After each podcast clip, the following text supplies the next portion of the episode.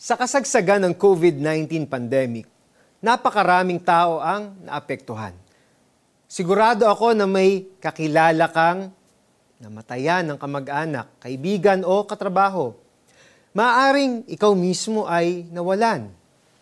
Kapag ang ating mga mahal sa buhay ay namatay o tayo mismo ay malapit na sa kamatayan, pwede tayong dumaan sa five stages of grief. Ito yung denial, anger, bargaining, depression, and acceptance. Paano tayo magre-respond in each stage? Denial. Ayaw muna nating harapin ang masamang balita o masakit na katotohanan. Mahirap mang gawin, kailangan nating harapin ang katotohanan para hindi tayo makulong sa fear. Humingi tayo ng lakas kay Lord. Hindi niya tayo iiwanan sa harap ng kamatayan. Anger. Makakaramdam tayo ng matinding galit sa ating sarili, sa ibang tao, sa mundo o sa Diyos. Hindi masamang magalit. Natural lang ito, ngunit hindi maganda na umabot pa ito sa kung saan at ma-disrespect natin ng Diyos o makasakit tayo ng iba. Be honest as you talk with Him. Lord, galit ako. Tulungan ninyo ako na mawala ang galit sa aking puso. Ilabas natin in a healthy way ang ating galit through a physical activity, counseling o therapy. Bargaining. Lord, pagbigyan niyo na ako, please. Gusto nating makipag-deal sa Panginoon at kung ano-anong promises at prayers ang bukang bibig natin. May times na pagbibigyan ni Lord ang request natin, ngunit may times na hindi.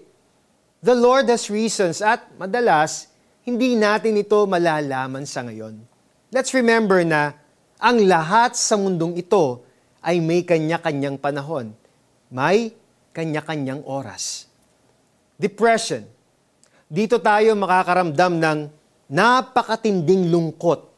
Napaka-importante para sa atin na humingi ng tulong sa fellow believers, loved ones, at sa Diyos. Hindi tayo nag-iisa. Kahit sa kadiliman at depression, nandoon siya. Sabi ng psalmist, Even though I walk through the darkest valley, you are with me. Your rod and your staff, they comfort me acceptance. Natanggap na natin ang kailangan nating harapin. Kahit may natitirang lungkot at pain, meron na tayong peace. Hindi man natin naiintindihan ng lahat, may trust tayo sa Panginoon at alam natin na hindi niya tayo pababayaan. Manalangin tayo. Panginoon, tulungan po ninyo ako when the time comes na dumaan sa stages of grief, may I always know na you are there at hindi niyo ako iiwanan. Kahit ano pa ang mangyari. In Jesus' name, Amen.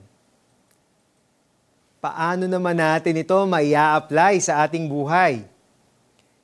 May kaibigan ka bang namatayan? Ipag-pray mo at suportahan mo siya sa kanyang oras ng pangangailangan. Alamin mo kung nasa ang stage of grief na kaya siya ngayon. Huwag mo siyang pilitin na mag-move on agad. Let the Holy Spirit do His work. Ang lahat sa mundong ito ay may kanya-kanyang panahon. May kanya-kanyang oras. Ang panahon ng pagsilang at panahon ng pagkamatay ang mangangaral 3 verses 1 to 2. Ako po si Eric Tutanyes. Huwag mong madiliin ang iyong pinagdaraanan. Subalit, isuko mo lahat sa Diyos ang iyong nararamdaman. God bless you.